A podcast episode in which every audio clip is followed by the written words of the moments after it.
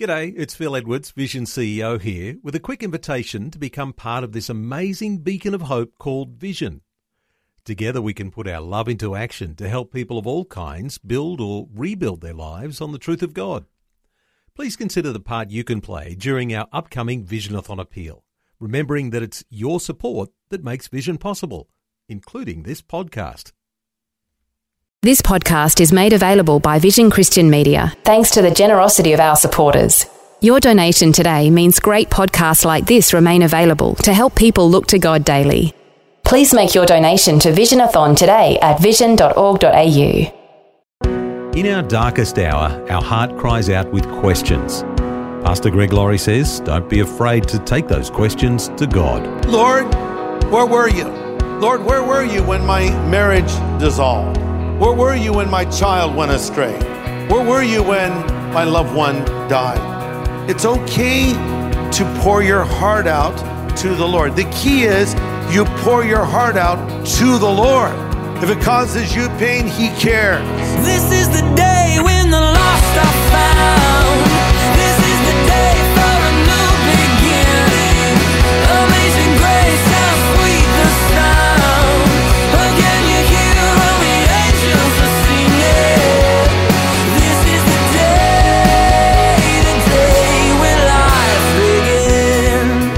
Some people will share their pain with just about anyone friend, bartender, cashier at the supermarket, a wrong number who calls up.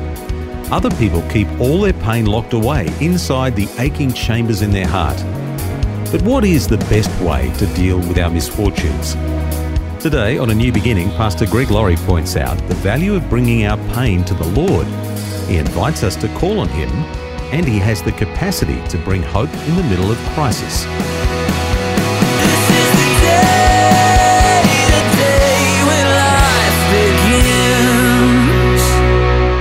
Well, now we see a story before us here in John 11 of death. It's a story of Mary, Martha, and their brother Lazarus who died. They were devastated by this unexpected tragedy.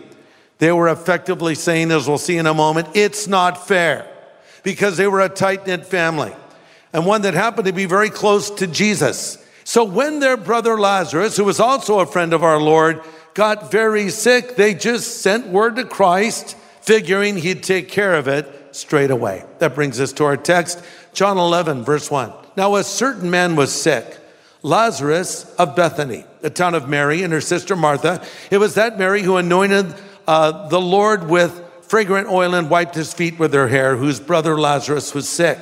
Therefore, the sisters sent word to him, saying, Lord, behold, he whom you love is sick. We'll stop there. So, uh, here we are, Mary and Martha. They're probably bragging to their friends, you know, Jesus, we're, we're like this, we're so tight. He'll be here any moment. He'll come walking down that road like he always does. And Martha will hook him up with a great meal. He'll heal Lazarus and we'll have a great time. And they waited and they waited and they waited. Now Lazarus is sicker and sicker. Now he's died. Now it's been one day. Now it's been two days. Now it's been three days. Now it's been four days and still no Jesus. And one day, here comes Jesus headed toward Bethany. So not only has he not healed his close friend, he even missed the funeral. So, in their estimation, Jesus had failed. Jesus was late. And here's what happens John 11, verse 20. Then Martha, as soon as she heard that Jesus was coming, went and met him, but Mary was sitting in the house. Martha said to Jesus, Lord, if you would have been here, my brother would not have died. Wow, pretty accusatory. But even now I know whatever you ask of God, he'll give it to you. Jesus said to her, Your brother will rise again. Martha said, Well, I know that he'll rise again in the resurrection at the last day. Jesus said, I am the resurrection and the life. He that believes in me, though he were dead, yet shall he live. And whosoever lives and believes in me shall never die. Do you believe this? I'm asking you. Jesus asked her, I'm asking you, do you believe this? It's still true. But Martha was very honest. Lord, where were you? Lord, we were telling everyone you'd come through for us. And maybe you've said that to God in all honesty. Lord, where were you when my marriage dissolved? Lord, where were you when my parents divorced? Where were you when my child went astray? Where were you when my loved one died? But I want you to notice something that's very important. Jesus did not reprove Martha.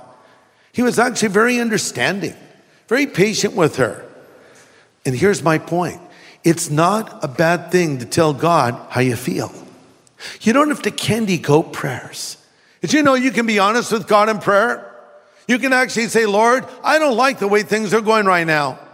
And I'm not happy right now. And I don't understand why you're doing what you're doing right now, but I'm crying out to you, Lord, because I have nowhere else to go. It's like the apostles said when Jesus said, Will you also go away? They said, Lord, where else shall we go? You alone have the words of eternal life. Loose paraphrase, Lord, you're the only game in town. More specifically, you're the only God in town. We don't like this, and we're asking you why. It's okay to pour your heart out to the Lord. The key is you pour your heart out to the Lord.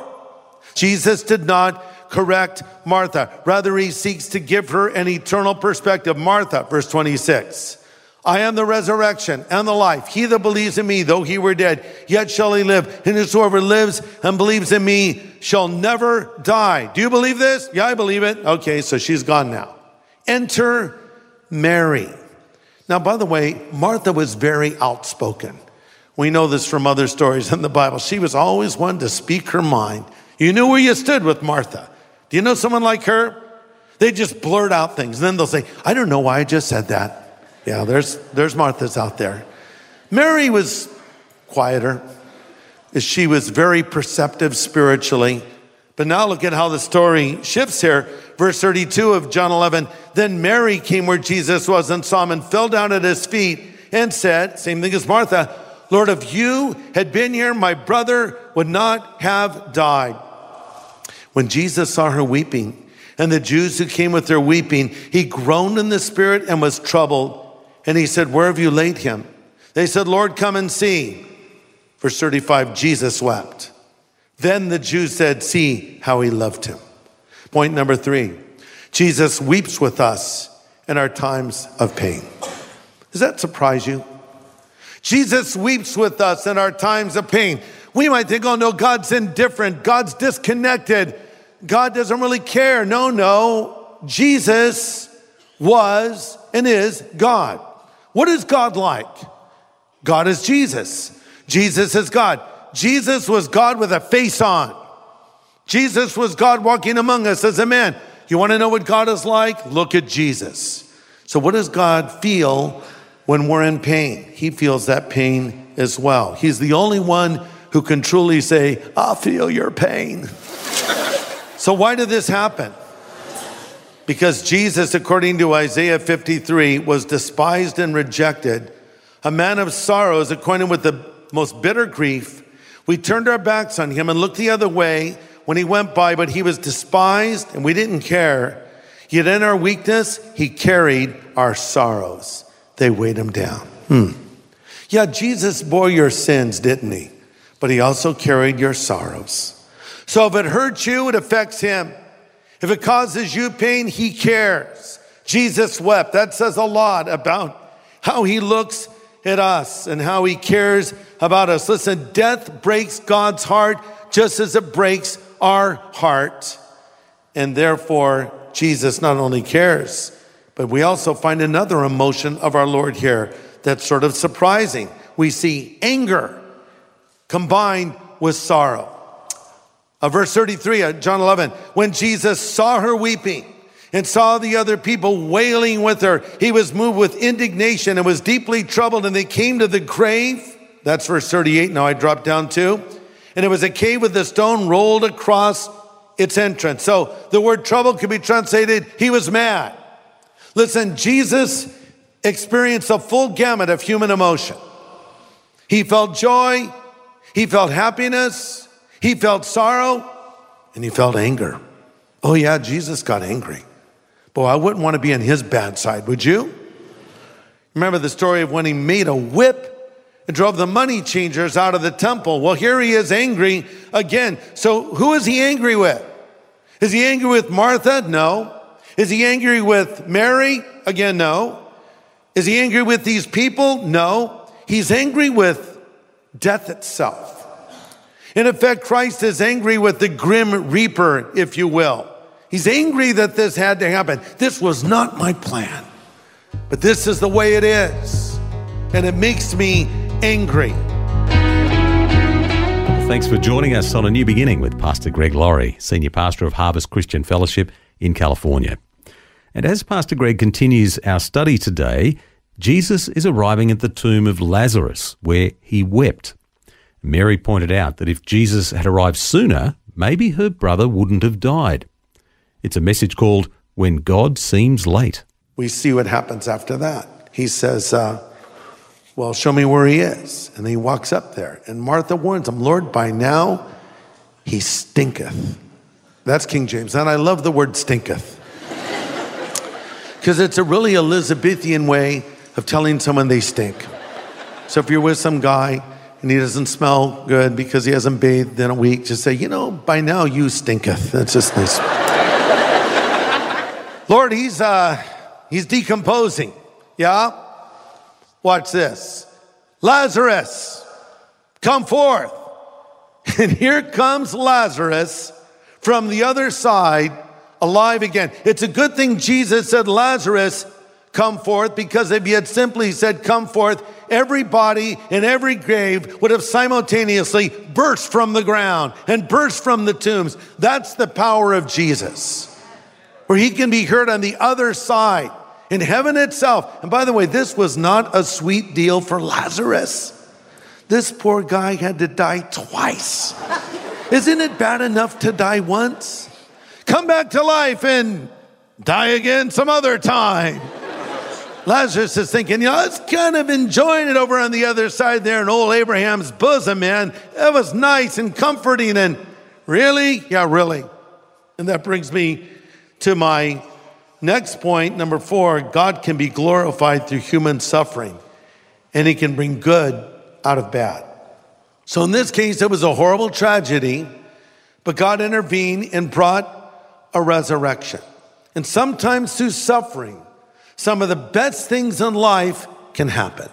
Sometimes that rejection, that demotion, that firing, that setback, that breakup, whatever it is, can be something that propels you forward in a way you never imagined. So this looked like the worst case scenario. Lazarus is dead. We'll never see him again. Jesus brings him back again. So here's what you need to know. Hope grows strongest in the garden of pain. I mean, we all want hope, right? But the Bible says if you want hope, you're going to get it through tribulation. Because Romans 5 3 says, We glory in tribulations, knowing that tribulation produces endurance, and perseverance produces character, and character produces hope. Hope grows strongest in the garden of pain. We think, no, hope grows when everything's going well. Hope grows when there's no problems. No, actually, that's not the case. Hope grows when things are hard because that's when God comes through and shows you his power in the darkest circumstances. That's where your hope gets strong. What is hope? Let's use it as an acronym H O P E, holding on with patient expectation. So Lazarus was brought back again from the other side. Jesus said, I'm the resurrection and the life. He that believes in me, though he were dead, yet shall he live. Listen, the tomb is not an entrance to death, but to life. Heaven is the earthly life of the believer, glorified and perfected. So listen, Christ has conquered death. You say, no, are you nuts, Greg? Uh, people still die. What do you mean Christ has conquered death? Well, I know people die. Oh, I know that very well, actually. But I'm saying death is not the end. As I said earlier, we live in the land of the dying and we're headed to the land of the living. When you put your faith in Christ, you have life during life and you have the hope of life beyond the grave. Why? Because when Jesus died on the cross, he paid the price for our sin and he conquered death. Death died when Christ rose. So, yes, believers still die. Yes, there comes a moment when our heart will stop beating and we'll no longer be able to draw breath in our lungs. Yes, that day will come when we'll be technically brain dead. I may already be right now, I'm not sure. But The point is that day will come, but the soul lives on, you see. That's what's unique about humanity. What are you trusting in right now? Proverbs 10:28 says the hopes of the godly result in happiness, but the expectations of the wicked are in vain. Man, I just read an article that made that point. Just read it today. It was about millennials and God. And here was the headline Millennials are losing their faith and replacing it with pizza, push ups, and profound digital connections. And then this article says, and I quote, uh, just 27 to 28% of people in their 20s and early 30s attend religious services regularly, according to the latest figures from the Pew Research Center. And what they're doing instead is some are finding their answers in yoga, others on Facebook, and some even in pizzerias. Like one guy named Kayvon who said he found in a pizzeria what he did not find in organized religion deep conversations and relationships. This is so crazy, I don't know what to say, but I kind of get it in a way too. What these young people are saying is, we're not seeing it in organized religion. I don't see it in organized religion either. And this, by the way, is not organized religion. We're talking here about a relationship with Jesus Christ, and that's what you need. That's the only thing that will sustain you. Because when you come to the end of your life, pizza is not going to save you, or yoga, and certainly not Facebook, or any other social media. Remember when 9 11 happened? Some of you don't, it was a long time ago. But when 9 11 happened, when the twin towers of the World Trade Center came crashing to the ground, and we all watched it happen in real time, it was a national trauma. And I'll tell you what, churches were packed. And there were people on street corners having prayer vigils. Even the Congress got along for a day and stood on the steps of the Capitol and broke into a spontaneous version of God Bless America. It was almost revival like for a while and then we went back to our old ways again. Yeah, I think we turn to God because instinctively we know God has what we need. And we can say, I don't believe in organized religion, please. We're not talking about organized religion, we're talking about Jesus Christ. Dare I say it? Jesus is greater than pizza and Facebook and yoga and religion and rituals and possessions and power and money. Jesus is greater than anything this world offers, and He's the one you need to turn to because He's the only one who can save you.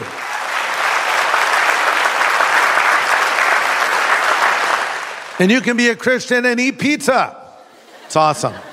So, just put it in its proper place in your mouth. All right. It won't fill the hole in your soul, but Jesus will. And Jesus Christ, who died on that cross 2,000 years ago, rose again from the dead. And he's here with us right here, right now, standing at the door of your life, and he is knocking. And he's saying, If you hear my voice and open the door, I'll come in. So I want to close by giving you an opportunity to believe in Jesus, an opportunity to find hope in this life, an opportunity to fill a hole in your heart you've tried to fill with other things. And he's just a prayer away. And if you need Jesus tonight, if you're not sure that you'll go to heaven when you die, if you're not convinced your life is right with God, or maybe you've fallen away from the Lord and you feel like you need to come back to Him again, I'm going to extend an opportunity as we close now in prayer. So let's all bow our heads right now and pray together. Father, thank you for your love for us. Thank you for sending Jesus to die on the cross for us. Lord Jesus, thank you for coming and dying and rising. And thank you for the hope of life beyond the grave and life during life. I pray for any here that may not yet know you. Help them to see their need for you. Help them to come to you and believe in you right now, we would ask. In Jesus' name, amen.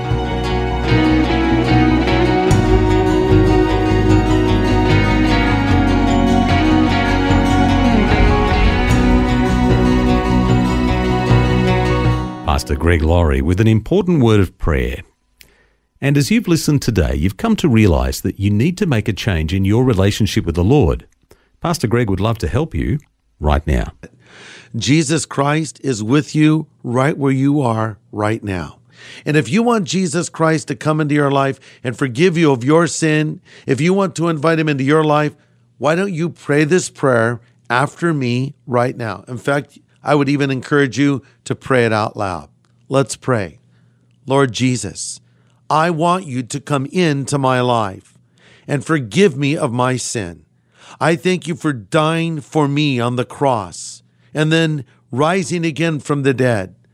I choose to follow you from this moment forward. Be my Savior, be my Lord, be my God, and be my friend. Thank you for loving me and calling me and forgiving me. In Jesus' name I pray. Amen. Now, listen, as you just prayed that prayer, maybe you felt something emotional. I've had people write me and tell me of how they prayed with me at the end of our radio broadcast and tears came down their cheeks or they felt a great joy. Maybe one of those things happened to you, or then again, maybe you felt nothing. Listen, irregardless of how you feel right now, I want you to know a fact. If you prayed that prayer and meant it, Jesus Christ has come into your life. Why do I say that? Because the Bible says, These things we write to you that believe on the name of the Son of God, that you may know that you have eternal life. That verse doesn't say, so you can think you have eternal life or hope if God's in a really good mood, you may have eternal life. No, it says you can know it. And if you just prayed that prayer and meant it, Christ has come into your life. So let me say to you, welcome to God's family. Thanks, Pastor Greg. If you've prayed those words for the very first time today, we'd love to help you get started in living your new life for the Lord. We'd love to send you some free follow up materials. It's called our New Believers Growth Packet. We'll send it out to you for free with no obligation when you call 1 800 Pray For Me. That's 1 800 772 936. And the team would also love to pray with you. That's 1 800 Pray For Me. Well, next time, Pastor Greg leads us into another biblical story. We'll follow Mary, whose love for the Lord was so great that she gave her all, including an extravagant sacrifice of possibly her most precious possession. That's next time, right here on A New Beginning. This is the day, the day when life begins. Today's message from Pastor Greg Laurie was called When God Seems Late. If you'd like to listen again, just download the free Vision Christian Media app, where it's available as a podcast. Or for a copy on CD, contact Vision Christian Store on 1800 00 50 11 or go to visionstore.org.au. Station sponsor. Thanks for taking time to listen to this audio on demand from Vision Christian Media. To find out more about us, go to vision.org.au.